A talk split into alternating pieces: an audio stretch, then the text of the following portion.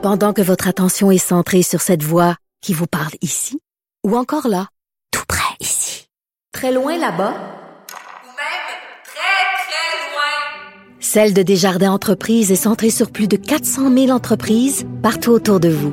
Depuis plus de 120 ans, nos équipes dédiées accompagnent les entrepreneurs d'ici à chaque étape pour qu'ils puissent rester centrés sur ce qui compte, la croissance de leur entreprise. Cube Radio. Les rencontres de l'heure. Chaque heure, une nouvelle rencontre. Nouvelle rencontre. Les rencontres de l'heure. À la fin de chaque rencontre, soyez assurés que le vainqueur, ce sera vous. Cube Radio. Une radio pas comme les autres.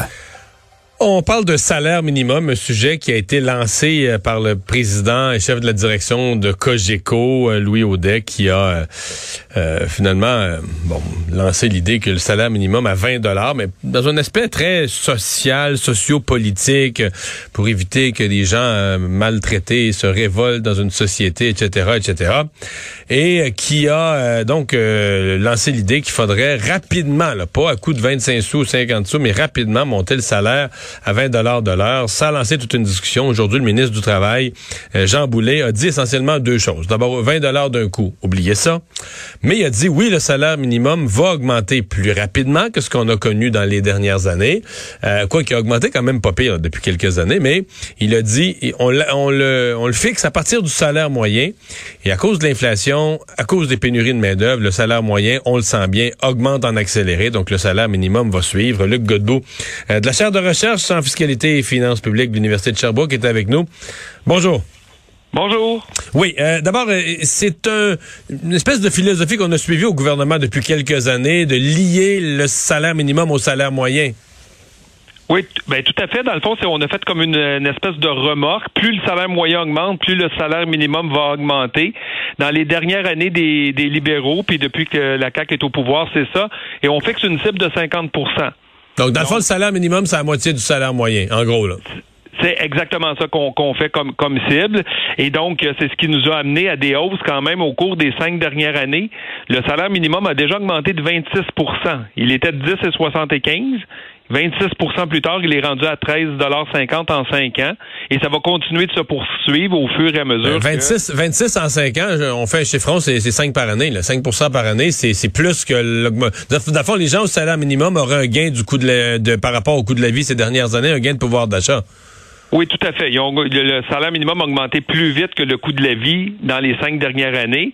Là, c'est sûr qu'il y a une pression actuellement avec l'inflation on ne sait pas quelle, sera la hausse du salaire minimum, mais déjà le ministre nous dit que la hausse sera significative lorsqu'il y aura la, prochaine hausse au prochain au premier mai prochain. Donc on peut s'attendre qu'elle soit quand même euh, importante. Mais c'est certain que le salaire moyen va avoir grimpé. D'abord, dans le secteur public, il y a des augmentations significatives qui se sont données. Dans le secteur privé, on l'entend partout, là, faut augmenter les salaires pour garder le personnel, même des jeunes. Dès qu'ils sont là depuis quelques mois, on peut pas les laisser au salaire minimum, on a peur des perdre.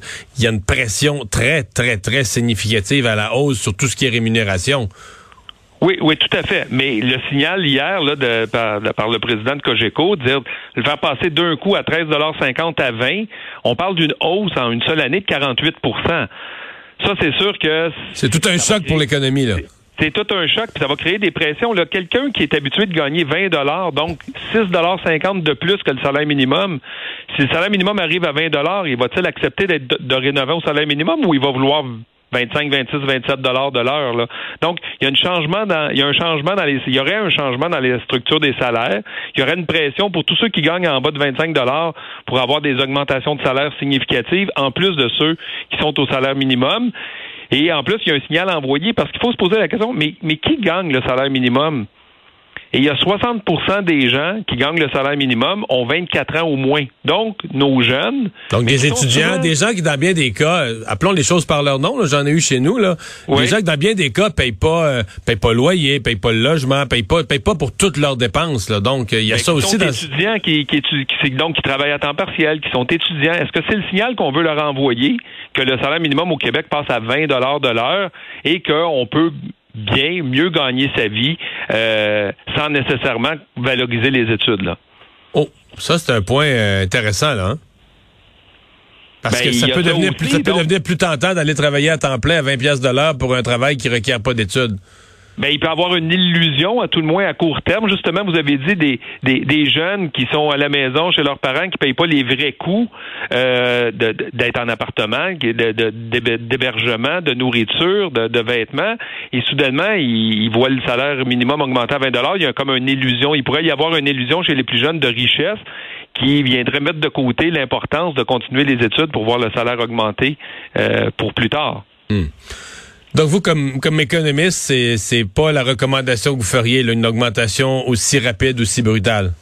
Ben nous, ça fait des années qu'on s'intéresse au salaire minimum, puis qu'on dit, ben laissons faire le débat ou, la pancarte qui dit on veut on veut 15, on veut 18, on veut 20 et, arrêtons d'importer le problème des États-Unis avec la hausse importante du salaire minimum et regardons qu'est-ce qui reste dans la poche des Québécois une fois qu'ils ont travaillé avec ce salaire minimum-là, qui ont payé leurs impôts, qui ont payé leurs cotisations, mais qui ont reçu aussi des crédits d'impôt. On les oublie, là. Et, et avec ça, là, une fois tout pris en compte la fiscalité, comment on se compare?